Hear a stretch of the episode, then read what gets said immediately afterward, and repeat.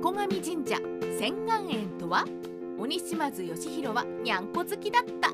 戦国武将島津義弘は生涯で52度の合戦に出陣し貨幣で大軍を打ち破る勇猛さを示したり関ヶ原の戦いでは西軍について敗北を悟ると徳川家康の本陣の前を横切り最短距離で帰ろうとするなど大胆な武人です。特に朝鮮出兵では7000人で8万の民朝鮮連合軍を撃破するなど桁外れの強さを見せつけウイシーマンズ鬼島津と恐れられました。そんな荒々しい武人に見える島津義弘ですが意外にも7匹もの猫を飼っており猫神社まで建立する猫好きだったのです。文禄慶長の駅で7匹の猫を引き連れた島津義弘。島津義弘が7匹の猫を飼っていたと言っても常日頃から7匹の猫にまみれてモフモフしていたのではありません。義弘が7匹の猫を飼ったのは豊臣秀吉の朝鮮出兵文禄慶長の駅の時でした。九州征伐で秀吉の軍門に下った島津軍は朝鮮出兵に従軍せざるを得ず1万人近い武士が出征していますが島津軍の指揮は義弘が取りました。時に義弘は7匹の猫を朝鮮半島に引き連れて行ったのです。過酷な戦場でのストレスを軽減すべく模範不要員としてと思いきやそうではなく義弘が猫を引き連れたのは戦場での時間の経過を測るためでした。猫の瞳孔は太陽光線の量で皿のように丸くなったり針のように細くなったりして光を調節しています。島津義弘はこれを利用し戦場の時間の経過を把握しようとしていたのです。過酷な戦場で7匹の猫は2匹まで減少。朝鮮半島は日本よりも寒さが過酷でした。特に戦線が膠着してくると防寒の備えがない日本軍は過酷な寒さで多くの凍傷凍死者を出すことになります。この過酷さは乾燥した砂漠で生まれ寒さに弱い猫にも容赦なく襲いかかり義弘の引き連れた7匹の猫のうち5匹はかわいそうに亡くなってしまいました。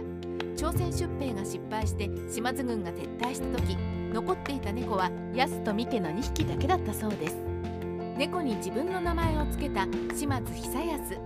こちらの安という猫は義弘の次男島津久康がとても可愛がり自分の名前を付けたものです。朝鮮の戦場で安は久康の慰めになったのでしょうが名付け親の久康は文禄2年1593年に古ジェ島で20歳の若さで病死しました。父である島津義弘は死んだ久康のために南無阿弥陀仏を冠した和歌を読んでいますが同時に息子が可愛がった白に黄色の波紋の猫安も気に留めたのでしょう。このことが後に猫神神社を建立する伏線になったのではないかとカワウソは思います。帰国後猫神社を建立する島津義弘。日本に帰還した後安と三家が病死すると義弘は2匹の猫を祀った猫神神社を建立しました。これは朝鮮の駅で自分たちを助けてくれた7匹の猫に対する感謝と次男の久康を慰めてくれた猫の安に対する感謝もあるのでしょう。長い日本の歴史でも猫を神様として祀ったのは義弘一人であり彼が強いだけではなく恩義を大事にする優しい人であったことを伺わせます。この猫神神社は現在でも鹿児島市にある島津家の別邸跡千願園にあり猫好きの聖地になっています。義弘以外にもいた。猫に救われた偉人。猫に助けられたのは島津義弘だけではありません。例えば室町時代の武将太田助長。同館は文明9年1477年に豊島康常との間で起きた江古田原沼袋の戦いの初戦で敗れて逃げている途中に道に迷ってしまいました。疲労して闇雲に逃げる気力もなく途方に暮れた太田道館ですが目の前に1匹の黒猫が出現。道館にクイクイと手招きしたので不思議に思ってついていくと自称院というお寺にたどり着いたのです。